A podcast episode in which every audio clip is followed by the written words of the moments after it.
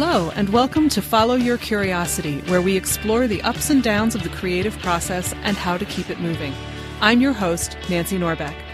I am a writer, singer, improv comedy newbie, science fiction geek, and creativity coach who loves helping right brained folks get unstuck. I am so excited to be coming to you with interviews and coaching calls to show you the depth and breadth both of creative pursuits and creative people, to give you some insight into their experiences and to inspire you. Earlier this year, I interviewed Robert Smith. He's the mathematician who models zombie outbreaks as well as actual diseases, and has also written extensively on the subject of our mutual favorite show, Doctor Who. Robert was kind enough to put me in touch with his co author, Anthony Wilson, who's my guest today. Anthony studied music composition, became a primary school teacher, and has written a variety of choral music, including a requiem. And of course, he writes about Doctor Who. We had a wide ranging discussion covering everything from the importance of choosing the people you share your work with carefully, especially in the early stages, what we can learn from how kids respond to the things they're curious about, the importance of structure, and how sometimes the best things in life come to us purely by accident. Here's our conversation. Anthony Wilson, I am really excited to talk to you today because you have exactly the kind of fascinatingly varied background that I find really, really interesting. And so I know you you teach, you do all sorts of musical things. You also are Robert Smith's partner in writing crime people should remember Robert. We talked to him a while ago, and actually, I was I was just thinking a minute ago, given our um, time zone near snafu, that I think we should leave the mathematics to him. That's so, definitely, definitely a preference. Yeah. so I don't know if there's a particular place that makes sense to you to start, or if it would be easier just to kind of give us an overview of how you've ended up doing the things that you're doing, or what? okay, I, I suppose that's well, the overview of how I've ended up doing the things I'm doing is pretty much completely by accident. That's a great overview. Tell us more. um, everything I've ended up doing, practically everything I've ended up doing, I haven't intended to do. The only thing I probably intended to do was write music, which was okay. when I was in my sort of mid teens. That was definitely what I was going to do, you know, next Mozart or whatever whatever. Mm-hmm. I'm not the next Mozart. I know, I know this to be true. I, I'm not the next anything to a large extent, but that was what I wanted to do. The writing has come about accidentally. The teaching came about accidentally. Running shows, musical theatre with children and adults has all come about sort of accidentally. I've just been in a particular place and someone said, Oh, would you mind doing this? I'll give it a go. Yeah, why not? So, pretty much nothing has been planned, nothing has been masterminded. And the only thing that was, well, I, I like the music I've written. Well, it is what it is. so, are there, I mean, with, with all of that accidental kind of stuff, which frankly, you have a pretty impressive list of accidental things. I wouldn't mind having a few more of those in my life. Um, is there any that stands out to you as a particularly unusual sequence of events or something that surprised you in terms of how well it went or how much you have enjoyed it? The writing with Robert, particularly, is, was both surprising and incredibly enjoyable. Um, oh, I've been thinking about this all day and thinking about sort of different questions and different ways might think about things.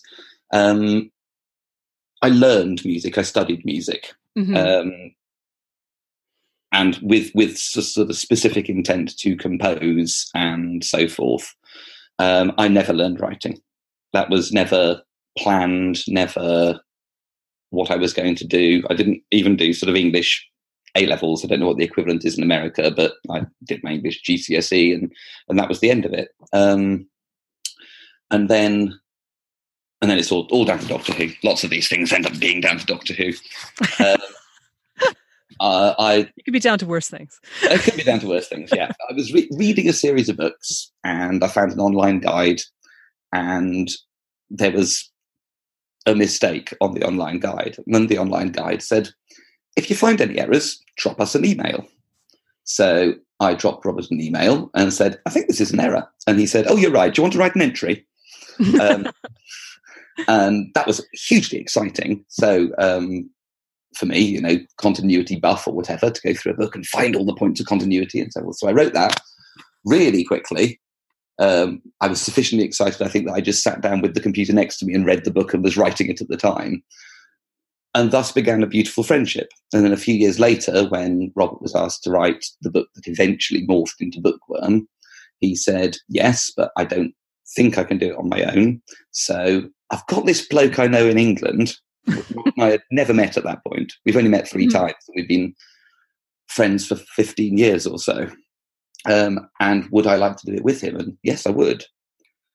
Um, we started, this was a long time ago, and the book went through lots of metamorphoses. We started, I was very lucky to have Robert there as an editor who sat there and going, This 15 line sentence, can, can we have a bit of a think about this sentence? um, and so I've kind of I've learned that trade through through practice, through having Robert sit there and go, not sure this is working. Stop mm-hmm. it. You're creating yet another long list of things people don't want to read about. and and by reading actively rather than passively. Mm-hmm. I mean, I think I think you always have to read a book, and you know, if you're reading Agatha Christie, it's your duty as a reader to try and be ahead of the story and work out who the murderer was. Um, but actually reading beyond that and going, why is he using that language? How is he doing that? Mm-hmm. And then I found myself, you know, little post-it notes writing things like furiously because for whatever reason, something I was thinking about yesterday, I need to get that adverb in there. And I don't know whether that's what writers do. I don't know whether I'm a writer really. I just know I've written. If you um, you're a writer. Yeah, well, well, yeah. I mean, the book's gone down well, so I'm pleased with that. Bookworm, by the way, Robert Smith and Anthony Wilson, available from ATB Publishing. Shameless plug. as well you should as well you should anyone who's written a book or you know recorded an album or anything like that as far as i'm concerned should plug away because that's no small thing so so it just all came together. It, it all came together yeah and um, you know in the process i've made a very good friend and i'm sort of within a slightly different community. I was never involved in doctor who fandom. I'm still not hugely but i've now met some of them chatted to some of them and so forth. I'm not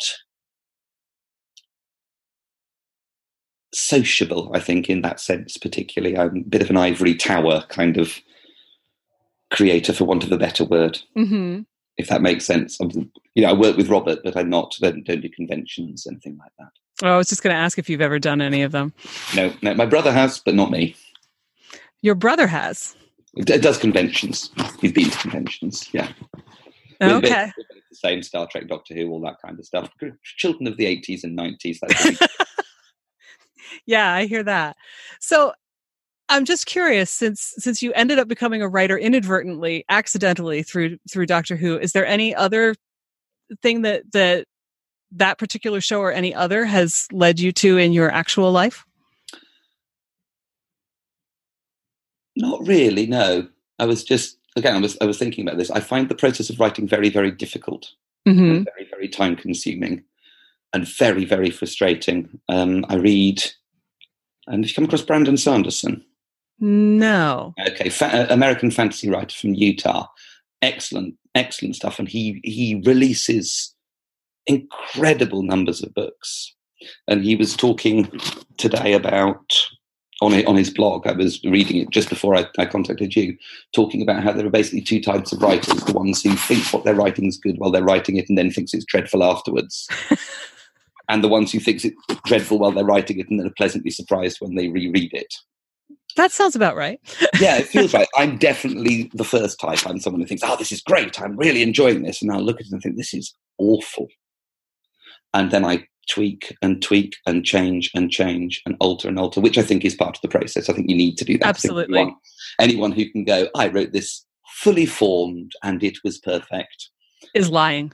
Is lying, or once again, Mozart although, although the, the, bit in Amadeus where Salieri looks at his scores and goes, "There are no mistakes in them." That's a complete lie. There are loads of mistakes in them when he's changed and scribbled out and altered and so forth. So even Mozart struggled. I sound like I worship Mozart. I really don't. well, if you did, I mean, there there are worse people you could worship. I think this is true in terms of talent. So then, how is it that you I mean, I know you said accidentally, but I know you teach in a school. Yeah. And you do musical theater, and I think you've said that some of the music you've written is for your work in the school, or am I misremembering that? Um, I've yeah, I've written stuff for the school. Um, I also run a church choir. In fact, I've run church choir since I was fourteen, um, and I've wrote and have written a lot of music for that over the years. Um, most of it in a wild flurry towards the end of my teens and my early twenties. Um, so yeah, I, I, sort of, I kind of do what's necessary, if that makes sense. Um, I used to write music because I wanted to, or this sounds like a strange thing, but I suspect it might be more common to prove that I could. Okay. So in my it must be when I was at university, I thought, right, I'm going to write a Requiem Mass to prove that I can. Mm-hmm.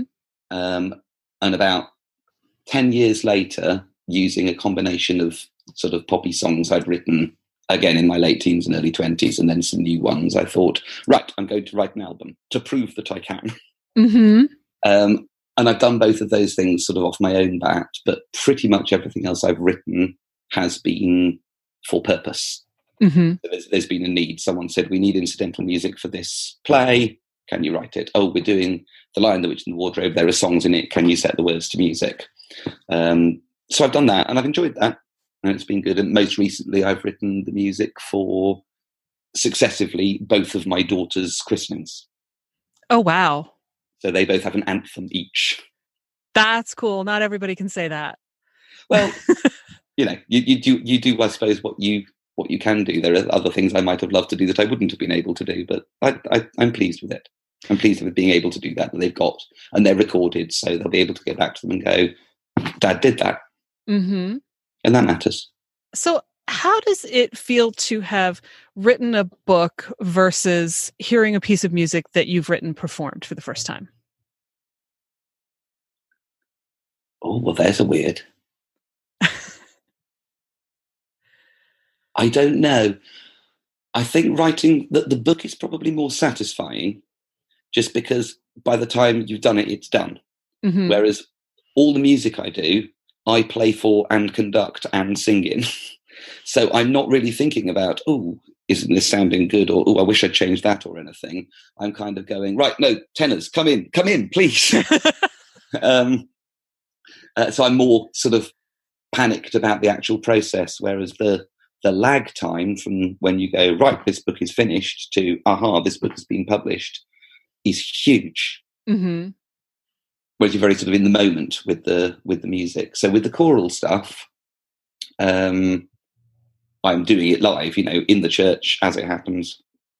Um the the piece i wrote for my second daughter may's christening which was a couple of weeks ago um the vicar came up afterwards and said you looked shattered after that.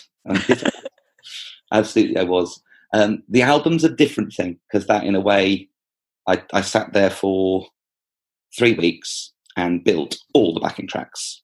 I did, did the whole thing with wow. backing tracks. Turned up with a recording of the backing tracks to a recording studio for six hours and recorded them all straight, and it was done. And a little bit like the book, it was then done. And the total number of people who've listened to that album is about four. So you know, I'm one of them, and I enjoy it, so that's all right well, it is important that, you know, that you value it, even if hmm. if someone else doesn't. Uh, it's not that someone else doesn't; it's that I don't share it. Okay. Um, I, I did with a few people. Um, someone said, "Oh, this is very depressing," and they're right. um, to, to no, they're, they're absolutely right. To paraphrase, paraphrase someone I heard, I think it was Martyn Joseph I heard in concert. He said, and it's true of him and it's true of me, that uh, we both make Leonard Cohen sound like Julie Andrews. um, so, yeah, it, it is it is depressing, and that's fine, and that that's fine. But it was very much writing about Doctor Who. It's writing about Doctor Who, setting Latin or Greek words or even English words for a religious service is performing that task. Mm-hmm. Writing all the lyrics and the music of an album is almost by definition at least semi autobiographical. That makes sense. And not all of it. You know, one of the songs about Robert Jordan's The Wheel of Time saga. That's mm-hmm. not really autobiographical. I don't believe I've ever had my mind taken over by a dark shadow lord. Um, or if I have, if I have, I've never noticed. um, but some of it is semi autobiographical. And that makes it much harder to share. Mm-hmm. So you choose who you share it with. Yes. Um, and once you've made that choice, you get their reaction to it. Um, and that was enough, in a way. Fair enough. It was something I wanted to do to do it. But hey. Yes. And, you know, I'm I, not sure quite where to end that conversation. That's, right. that's where it stopped but you know i'm thinking about that and first of all i should say that I, I, did not mean to imply that you know someone came up to you and said oh your album is terrible but but there is the notion that you know not everybody's going to be your audience and so you know the fact yeah. that that it's possible that someone will say i didn't like your book or i didn't like this or i didn't like that doesn't mean it's bad it just means that it wasn't their thing absolutely um, but but sorry i'm interrupting you now. no go ahead um, dependent on your mindset, that can be very, very hard to take. Yes. Um, and you know, actually, no one said it was. No one said it was bad because I chose very carefully the people I gave it to, mm-hmm. um, and they're all far too polite to say it was bad to me if they thought it was anyway. Um, but the book going out there has been a much, much more interesting experience. The reviews have been very positive, but even when you get the tiny negatives, you've got to have a mindset that can go, okay, that's fine. You didn't like that, or mm-hmm. you disagreed with that, or whatever, um, which is fine. And we're actually there were some errors in the book that have been picked up in review, so they are going into volume two as a let us laugh at ourselves mm-hmm. method of yeah, we made these errors. We shouldn't have done. Hey ho, um, which is which is one way to deal with it. Right. But again, harder if it's you you're putting on the page. Yes. Much harder. Um, so yeah, I don't know. It's it's the battle or the battle I have, I can't speak to anyone else. The battle I have is being horrendously self critical. And so I struggle to like all the things I've done there are things I'll listen to, and particularly early things I've written that I reread. I just think, God, I wouldn't do that now, which is great because it means I've got better, right? Improved, um, and I can recognise that, and I could, I could change and so forth. But at the same time, it's hard to have someone else point it out if you're already of the mindset to be self-critical. Yes, you want other people to go. Actually, I like this when you're feeling I'm not so sure. Mm-hmm. The moment someone else concurs with your I'm not so sure, you can spiral down if you yes. are not of a hard enough, strong enough mindset. And sometimes I am of a hard enough, strong enough mindset, and sometimes I'm really not. Yeah, I, I, think that's completely normal, but I'm glad that you're bringing it up because, you know, on the one hand, it's super easy for me to sit here and say it doesn't necessarily mean your work is bad. It's just not your audience. It's it's easy for me to say that. It's easy for me to forget it it, it's yeah. much easier said than done. And I think, you know, I think there's an impulse, and I wonder sometimes how much of it is just human nature and how much of it is conditioned into us to instinctively doubt everything that we do and and be so critical of our own work. I know when I finished my MFA program, I was one of the few people that I knew in my program who still liked my book. I was really, really shocked by the number of people who said, I hate this book. The only thing this book is good for is to get me a diploma. I really hate this book. I'm never looking at it again once I finish and all that. And I was like, you know, my book's not perfect, but I really like my book. I like my characters. I, you know, I still want to do work on it, but I don't hate it. And, and I was really, really struck by that to the point where I started to wonder if there was something wrong with me because I still liked my book.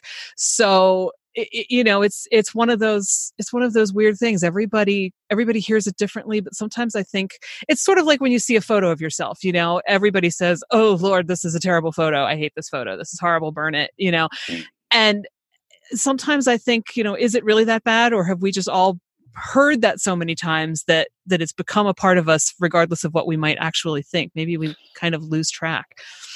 I think that's that's interesting. I think there's a possibly couple of things going on there. Um, I knowing nothing about your MFA program or anything like that, I think some people perhaps do do the book to get through the diploma, mm-hmm.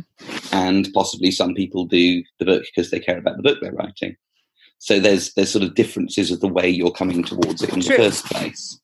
Um, but I I don't know. There are people there are people out there, and I envy them in many ways, who are able to go.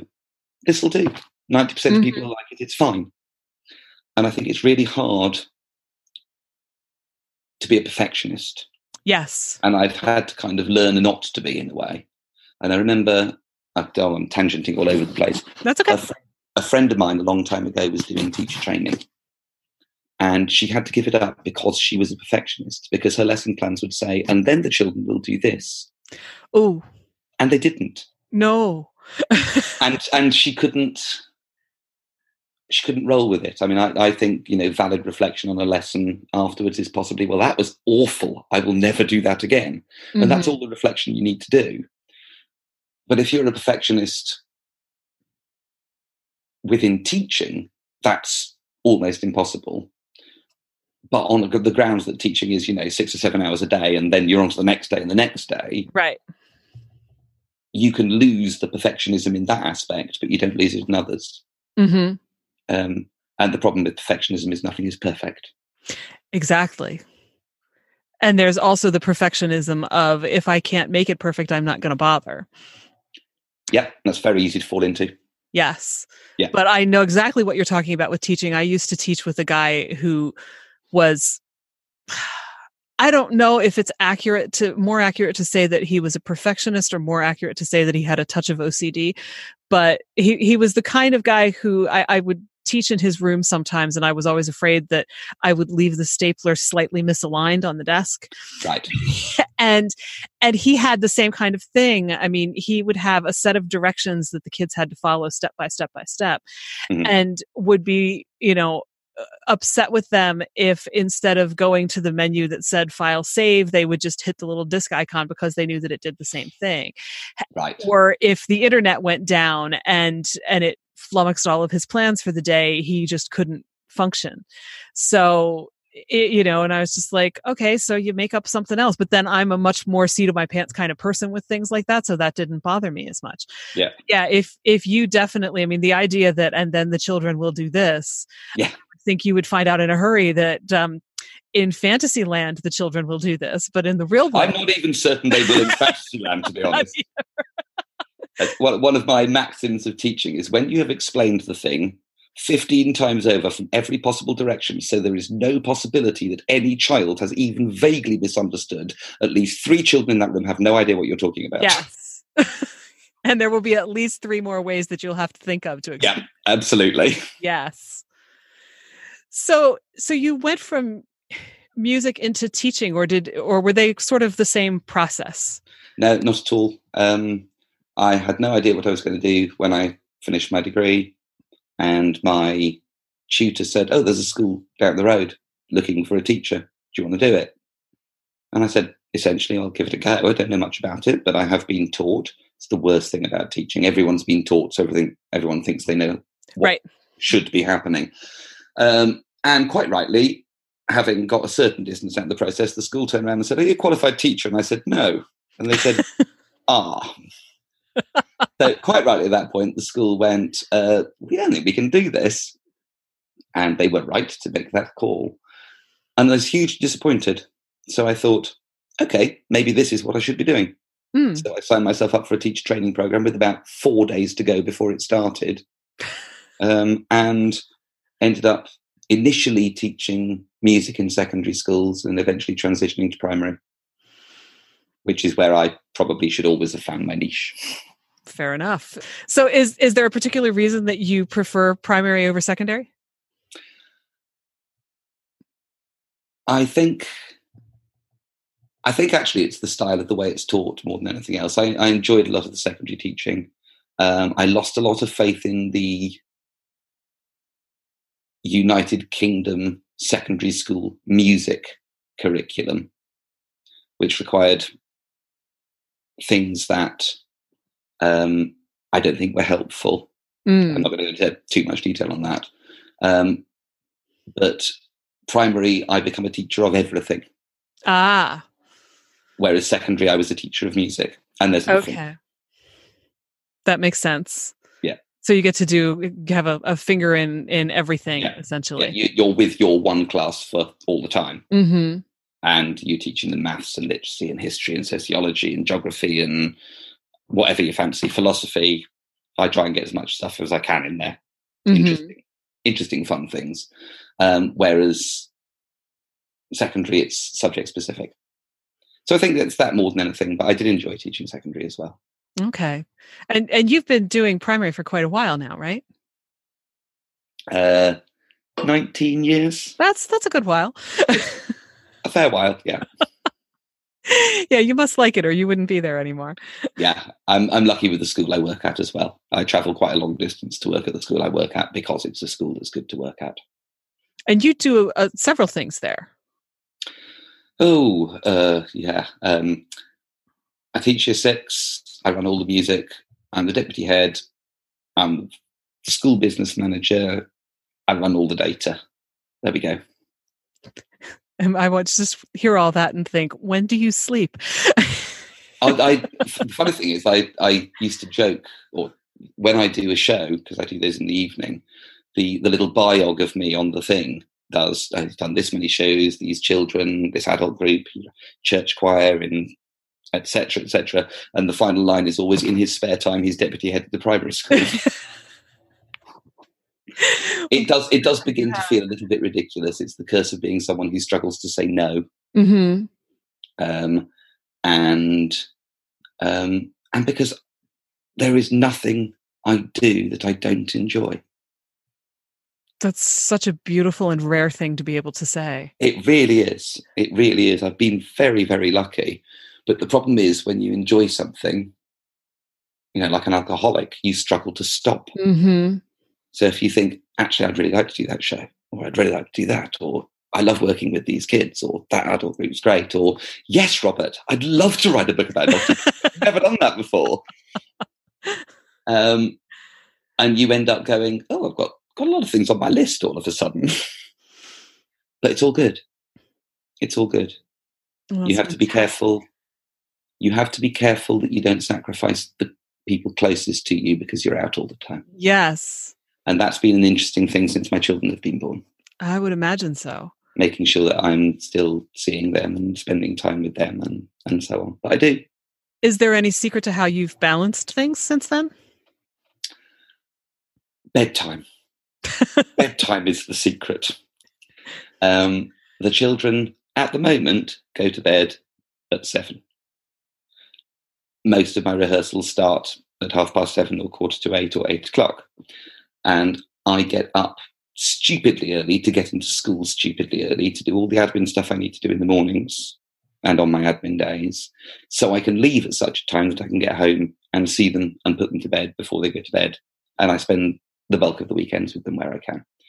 But bedtime is key to be able to come home and get that gap and have, mm-hmm. um, on a good day, a couple of hours, or on a bad day, three quarters of an hour, but have that time with them every day still. Well, that makes perfect sense to me. That that's a lovely way to do it. Yeah, it it works. I, I couldn't do a job where I got in later than bedtime every day because I just wouldn't see them, and I couldn't mm-hmm. do that. No, and you shouldn't. No.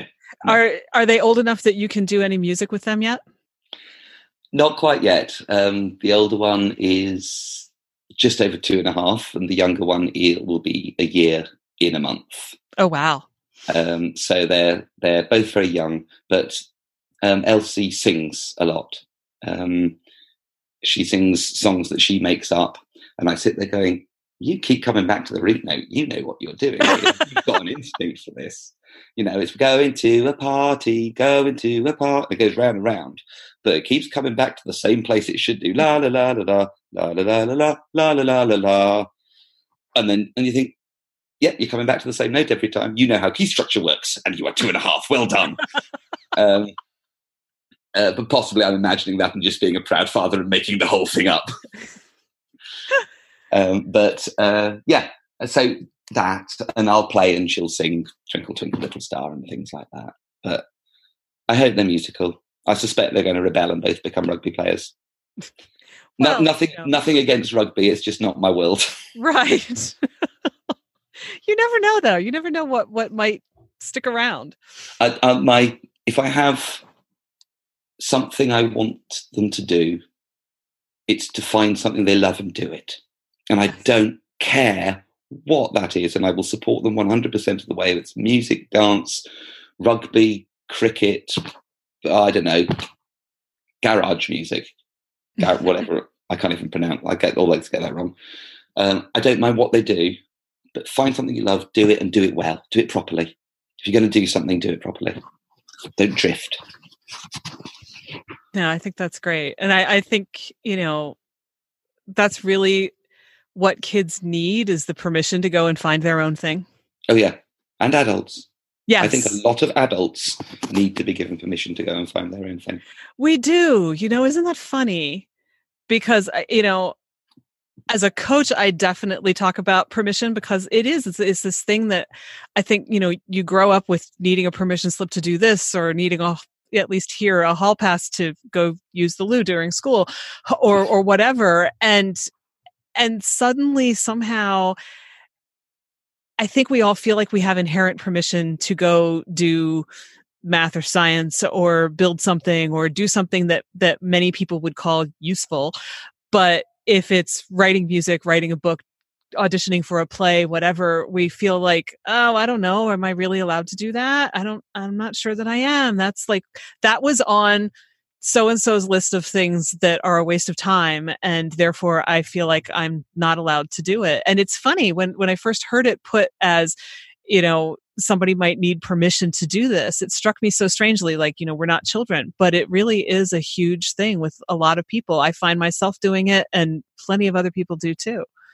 It is and it's a it's a funny thing. Um my brother talks about how one of the best ways to define things is by looking at the opposite of them. Mm-hmm. So if no one had permission to write music, write a book, or audition for a play, the world would have no music, no books, right. and no theatre. And then what would be the point mm-hmm. of all the maths and the science? I mean, I, I, accept, you know, Robert is doing wonderful things with his maths. He can calculate time zones Absolutely. as well. Um, um, but but we need people to write books and write music and perform mm-hmm. and, and do those things. And we need people to love that and want to do that. And we need to say that's okay, that's a choice. That's as yes. valid a choice as a nine to five job in the city. It might be less secure, mm-hmm. and you might have to take some risks while doing it. Um, but it's okay to do. And you know, like I say, whatever my kids do to the best of my ability, I will support them to do it. Yes, and and you know, you had talked about when, when you first started talking about that, I was thinking, you know, like we were saying, they may or may not become musicians. Yeah. Um, because I don't think that we had actually talked about this before, right this second.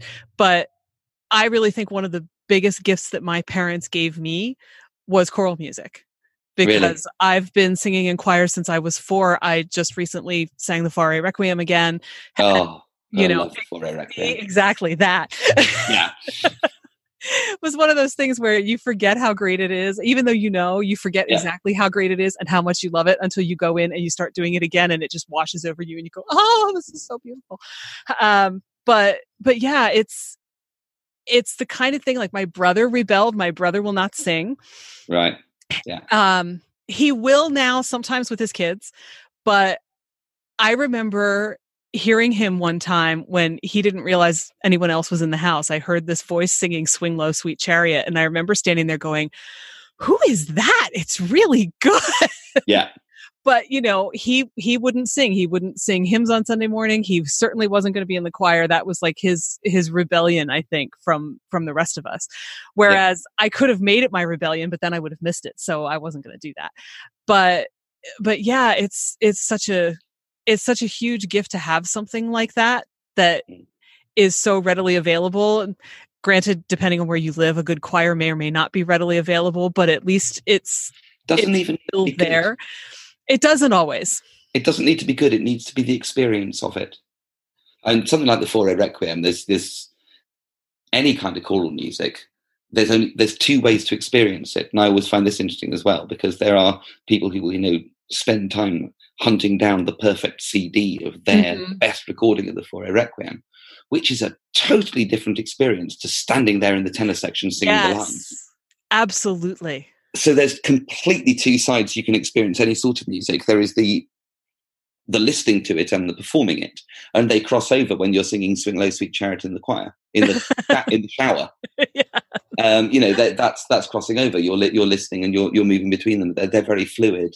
I also think I was very lucky. I was exposed to music from a very, very, very young age, mm-hmm. uh, and I think that's that's key. I mean, I I played the piano from the age of four, and so by the time I hit my teenage rebellion, I wanted none of anything of the the wicked works of my parents. You know, mm-hmm. um, there was no way I was giving up piano because I already knew how valuable it was. Right and how useful it was. So, you know, while I was busily arguing with my parents left, right, and centre about their decisions and this, that, and the other, I was still sitting there doing my hour long practice a day mm-hmm. because, because, it was it mattered to me. It had caught me young it. enough. Yeah, it mm-hmm. mattered to me, and I knew. And again, um, I was lucky; I had supportive parents. Yes, and, and in fairness to my brother, I should say, while while he doesn't sing, he is that revoltingly talented person who can play anything he picks up. So right, he yeah. was, you know, the first chair trumpet in high school and he played he still plays piano, he played pipe organ for a while, he plays guitar a lot now. You know, he plays harmonica and I'm just sitting there going, "One. I wouldn't I don't even have one." so the the music didn't go away, it just got channeled in a different direction. Right. Right. He's just as fascinated by it as any of yeah. the rest of us.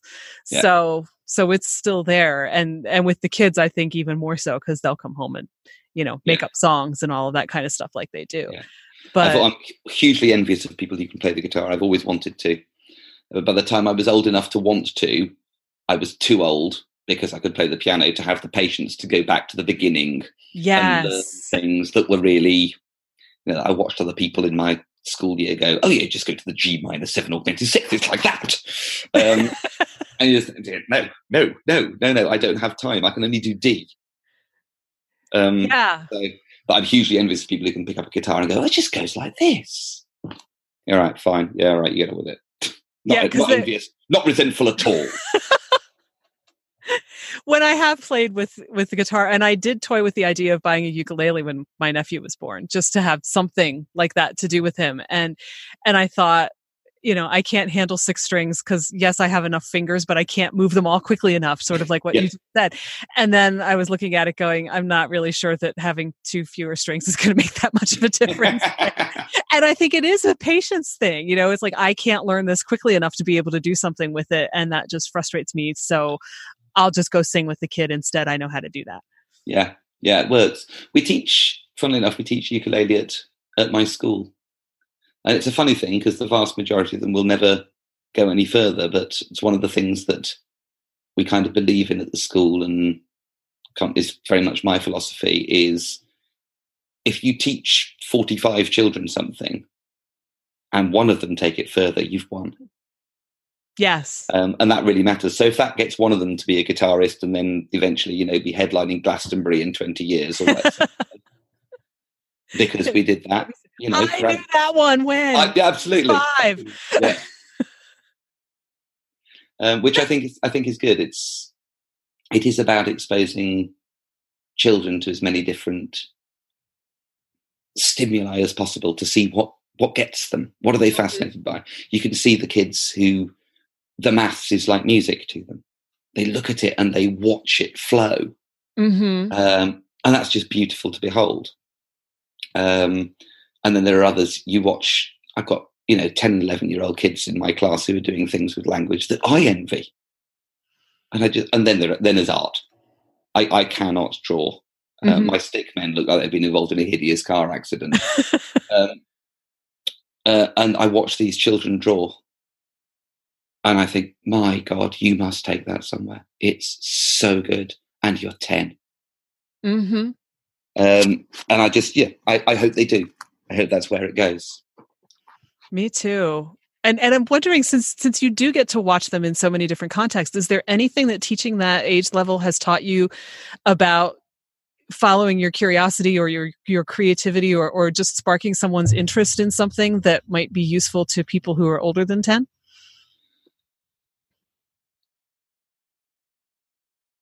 Yeah, ignore all the rules. ignore all the one. rules. Um, there are no rules. There's there's lots of things going on when you're. I, I like the phrase "follow your curiosity," um, but when we are talk, talking about creativity, I suppose it is it is about curiosity. But creativity is a combination of something you like and something you can do, and then you've got to put the damned work in. Mm-hmm. And trying to that's easier to get children to do, but it's not impossible for adults to do that's what I discovered through you know learning how to write. I still struggle because perfectionist and etc. I look at the writing still to publish and I think, oh, I just changed that phrase slightly, but I got better because I had to do it, and I actively went out in my late thirties, early forties, and went. I need to really look at how people are using language in order mm-hmm. to use language. It helped I was a teacher teaching children to write already because they already had those kind of basics. But if you're going to try and be interesting and entertaining, you need to look at how that works. Which is not to say that it is mechanical, because it mm-hmm. can't be. Right. And it comes, and all of these things, and I think that's the hardest thing about anything of being creative is some of it comes from knowledge and understanding and learning that if you play a B flat chord, E flat is a chord that is going to fix closer to that than G. Mm-hmm. Um, you can you can do B flat to G, but you kind of have to you have to know how all that works together, and that's the learning. But then there's a part of it that comes out of nowhere, a part of it that you look at it and you think. I look at particularly the requiem I wrote when I was a teenager, and I think I don't know where this this came from, and I don't think I could do it again. Yes. Um, so you've got two things going on, even as an as an adult. Sometimes you have to do the hard graft, and you also have to trust yourself. Mm-hmm. And I would argue that children are much better placed to do both things. Children are used to doing work. They have homework. That's their life. They are they go into school to learn stuff. When you're an adult, you you don't stop because obviously you go to new jobs and you have to learn systems and so forth. But you you know enough. You're not open, I think, and I'm, I'm maybe talking about myself. That's all I can talk about. you're not necessarily open enough to realize you actually need to do some hard learning here. Mm-hmm. Um, and at the same time, children trust their instincts much more than adults do. Adults second guess themselves yes. all the time. I do it all the time constantly. I'll write write something and think, is that good? Is that bad? Children will just write. Mm-hmm. Um, and sometimes it's just genius. It's absolutely brilliant because they're not really thinking hard. They might not be getting all the full stops and capital letters in the right place, but that can come later. That's right. an awful, terrible thing for a teacher to say. Don't quote me on that. no, quote me on that because they're allowed to be creative so long as they then go back and fix the capital yeah. letters and full stops. Um, but sometimes they come up with these moments of sheer beauty in their writing mm-hmm. because they're not overthinking. So, if there are lessons we can take from children into adulthood for being creativity, it's that you've got to be open to learning your craft. You've got to be able to go, um, I don't know enough about this, I need to work harder. Mm-hmm. Uh, the Brandon Sanderson thing I mentioned earlier, he said you need to trust yourself enough to be bad. Start yes. by writing a bad book and then go through and make it better rather than stopping writing after chapter two because you think you're writing a bad book. The, the quote, which I loved, was if you do that, you'll never be any good at endings. Mm-hmm. And I thought that was a really interesting way of putting it. It, it is, but he's absolutely right. I mean, and yeah. that first draft is going to be bad. Yeah. I mean, it yeah. may not be like, you know, bad along the lines of this is the worst thing that anyone's ever written and you should never be allowed to pick up a pen and a pencil paper ever again. I but, hope no one ever says that to me, although someone came close. I'll tell you about that in a moment. but but you know it it's still it's not going to be as good as it's going to get it's no. it, it is by definition the worst it will be when it's a first, first draft, because it's got nowhere to go but up yeah. and and as to that sort of review i have to say when when i've encountered my first bad reviews of my book which i was not prepared for you know you mm. think that you'll be prepared you're you're not um there were there were two things that happened. One, a friend of mine sent me a an article on the web that was basically a collection of bad reviews of books that are really considered to be fabulous books now. I don't remember what all was on it, except I do know that the New York Times panned The Handmaid's Tale. And when oh, I read, it's a terrible book. Oh God, yes. when I read that review, I thought, okay, if this is what they said about Margaret Atwood, I yeah. can I can deal. But the other thing was that I had been emailing one of my grad school advisors who is quite the prolific author in her own right, Rachel Pollack.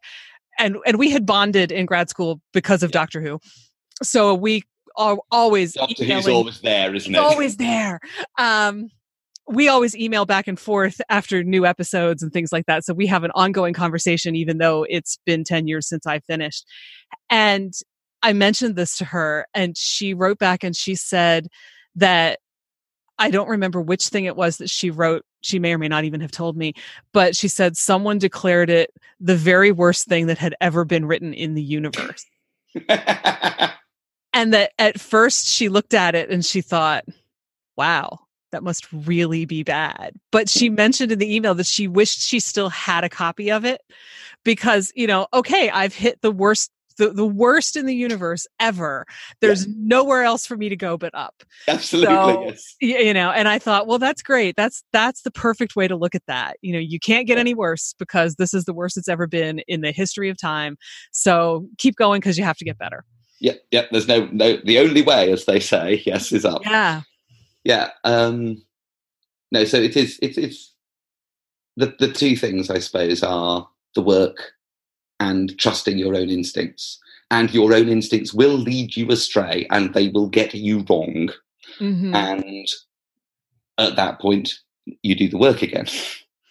And you learn and, from what went wrong. And you learn, learn from what went wrong. And, and the two things pieced together. Like I say, I was also very fortunate to have Robert, mm-hmm. who is the nicest critic I ever I can imagine that. um, he, he he's very much, you know, this isn't quite working, and or he'll do it in a jokey way, um, and he'll suggest he'll suggest solutions. Mm-hmm. He won't just say this isn't working, go away. Um, and I, I, do a lot of I do a run through all the books he edits. I tend to do a run through those as well. And again, I try and take the same approach. I don't think this is working, but here is how I think it can be fixed. Mm-hmm. Um, which is a, a, a, good way to be, and I hope I hope that comes across in the way I do it. I briefly mentioned I showed a chunk of my Requiem back when I was a very young. I think I was a very young 18 year old, even for being 18. I was very wow. young for 18. Um, to a composition tutor at my university, whose name I shall not mention to protect the guilty. and he said, and bear in mind, I am now 45 years old, and I can remember it verbatim. He said, Yes, well, all of us can set pretentious lyrics to derivative music. Oh. And so, nearly 30 years down the line, I can quote him. And that nearly derailed me completely. Absolutely. It's amazing that it didn't. Yeah, at 18. Mm-hmm. I mean, maybe when you're in your mid 20s, you are, have a little bit more. And nowadays, you have the internet and people to send you, look at this review of The Handmaid's Tale yes. and things like that. at that point, I was quite derailed. Fortunately, I, I did, I think, well, I I basically went back to my main tutor and said, I don't want any more composition lessons, please. If I'm going to write music, I'm going to do it on my own terms mm-hmm. and in my own way. Um, and I did keep that bit in as part of the Requiem, and the people who performed it and the people who listened to it did like it. So, ooh, pretentious and derivative as it was, it still went down okay. How, how was that declaration received by your main tutor? Uh, what, when I said I'm not going to have any more composition mm-hmm. lessons? He nodded and smiled. I think he knew. My main tutor was great. He was a very a man with his feet very firmly on the ground. He knew he knew who everyone was. He knew who I was. He knew who the other people in the department were. He just went, "Yeah, okay, I can do that." Oh, I'm so glad. But you're reminding me, I, you know, I think so many people get derailed because they go out and they write something, they create something, and they're so excited about it that they just want to show it to everyone. And they don't think about who they're showing it to. It's like what you said before about, you know, I chose very carefully who listened to this album that I made.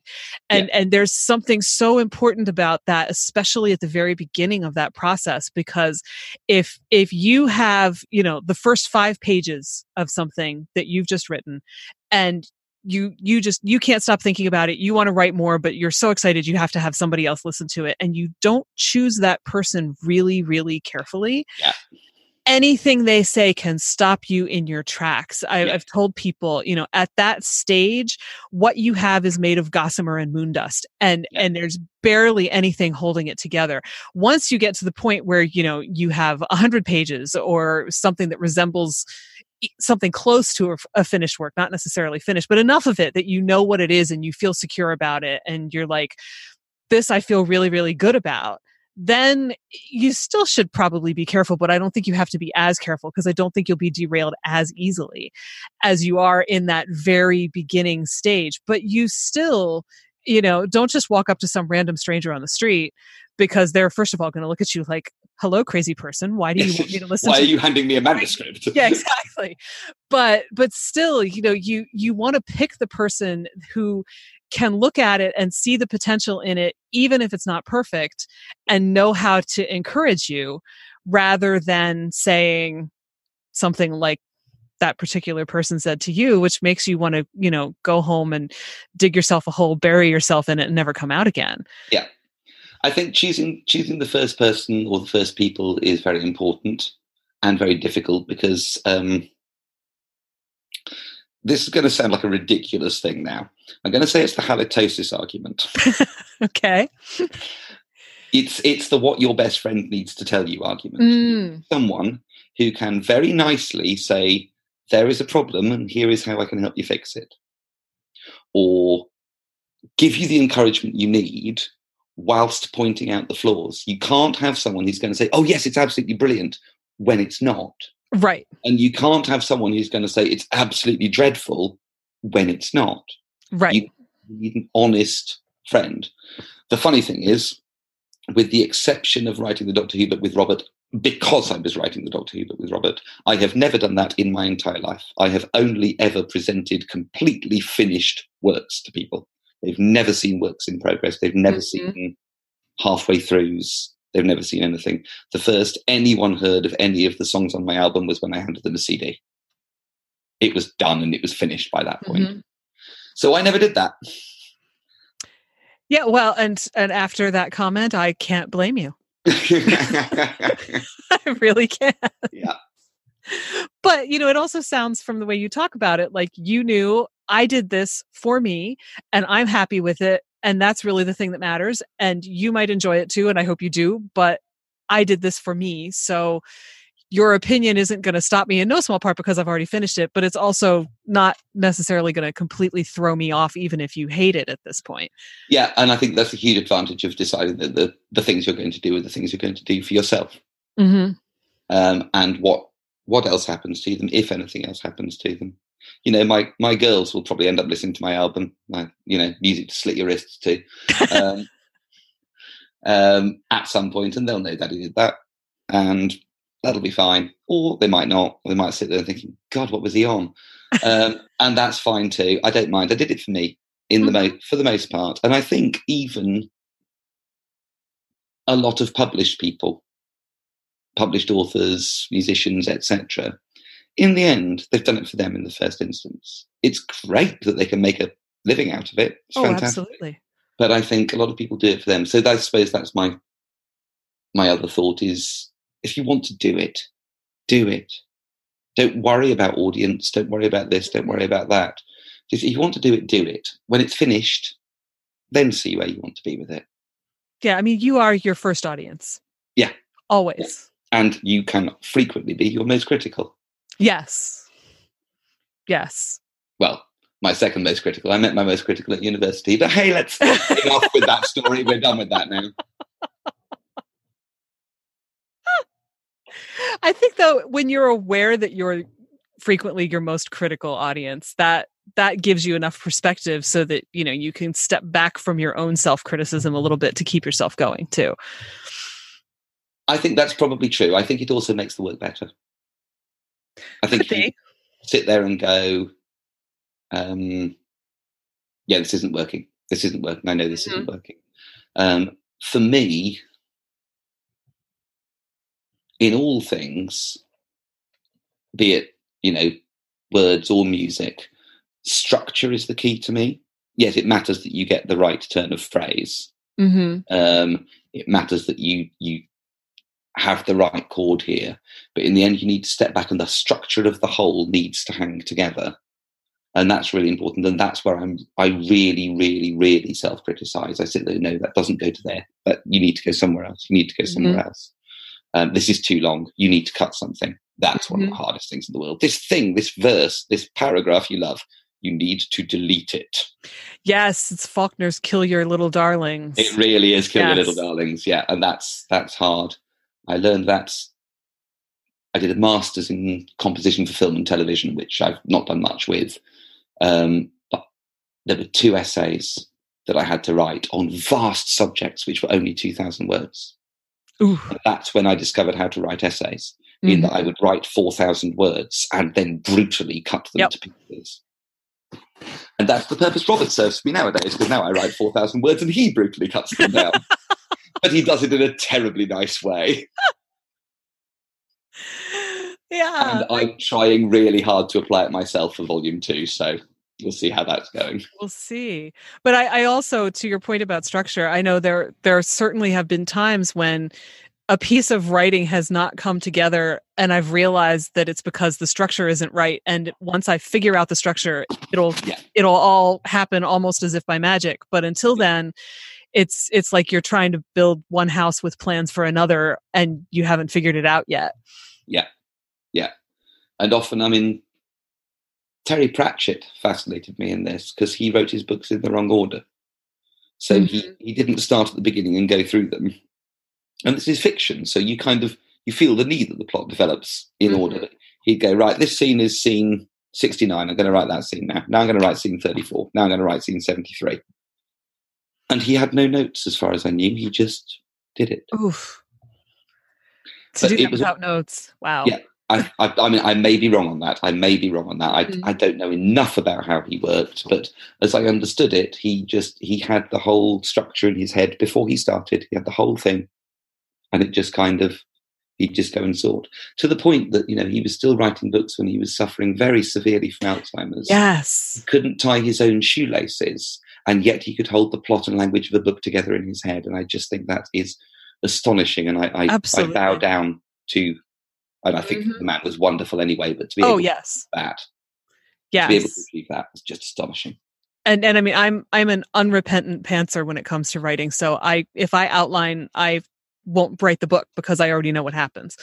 But yeah. but even so, the structure comes in in terms of now what do I do with this giant chunk of text that I have and how do I make it work? And yeah. and it's not just oh look on page fifty two I said the car was red and that this person was involved in this piece of plot that then somehow morphed into this other thing by page eighty seven and I have to fix that but it's it's also just you know going through it and and, and just saying what needs to be trimmed and how is this working and, and all yeah. of that you you're basically reverse engineering it then absolutely and the reverse engineering is incredibly powerful because that that's the way you get payoff in terms of in terms of story whatever you're doing reverse mm-hmm. engineering going back in going right I, i'm now setting this up to pay off later mm-hmm. it's fantastic but the best example if you come across the memory palace so this is going really chatty all of a sudden. Is that all right? Yeah, that's fine. right. The Memory Palace is um, a series of short stories about American history by a guy called Nate DiMeo. It's another podcast. They're okay. They're about 10, 15 minutes long. But he did one about an Egyptian temple that had been literally picked up and lifted to um, a museum in New York. literally mm-hmm. piece by piece. Been there. Yep. It had. You've been there. Yeah? Yep. And the temple was sacred to, I think, t- god twins who had fallen into a lake and become gods by drowning or whatever. Mm-hmm. And he drops that in right at the beginning. And right at the end, he talks about all the tourists walking around it and how um, how parents watch their toddlers carefully lest they fall into the um, fall into the water and are deified. And Whew. that that I nearly cried mm-hmm. because the structure to get to that line, the way it, it fell together, I just thought this is just magnificent storytelling. And that's all about the structure. Yes. And I heartily recommend that. And I have nothing to do with Nate DiMeo and own no shares in it whatsoever. it's a fabulous podcast. Um, I will check it out. It, I tell you what, it did ruin for me. It ruined The Greatest Showman. Oh, okay. He talks quite a lot about Phineas T. Barnum, and Phineas T. Barnum was a. Are you a family friendly podcast? I'm assuming you are. If you weren't a family friendly podcast, I would give you a word at this point that describes precisely what I think of Phineas T. Barnum. And The Greatest Show does not depict his story in anything approaching uh-huh. accurate manner. Little whitewashing, eh? Oh, it goes far further than whitewashing. Far, oh, okay. But I'll I'll let you find out for yourself. But anyone out there who's watched The Greatest Showman, go and Wikipedia Phineas T. Barnum. Okay. To be fair, though, he was a good creator and he was good at structure. Well, yeah, you know, and that's that's the thing. It's everybody has their talents, even even if they're flawed. Yeah, and we're all flawed. Using your powers for good is. Oh, yeah, using, using your powers for good. Yes, yes, yes. we try. We try. We do. I'm gonna have that on my tombstone. I think. I tried. Well, I know that it's getting latish over there, but but this has been a great conversation. I've really really enjoyed it, and I hope you well, did. Me, absolutely, me too. Like I said, it's, it's been very rambly and very all over the place. So you know, cut it to pieces, do whatever That's, you want to it. Oh no, make it it's great. Make it make more sense if you like, but it's great the way it is. Well, it's been lovely talking to you. Thank you very much for inviting me. That's our show. My thanks to Anthony Wilson and to you for joining us. Please don't forget to subscribe, rate, and review and share this episode with a friend. You can find show notes, the six creative beliefs that are screwing you up, and more at fycuriosity.com. I'd also love for you to join the conversation on Instagram. You'll find me at fycuriosity. Follow Your Curiosity is produced by me, Nancy Norbeck, with music by Joseph McDade. If you like Follow Your Curiosity, please subscribe, rate, and review on Apple Podcasts or wherever you get your podcasts. And don't forget to tell your friends. It really helps me reach new listeners. See you next time.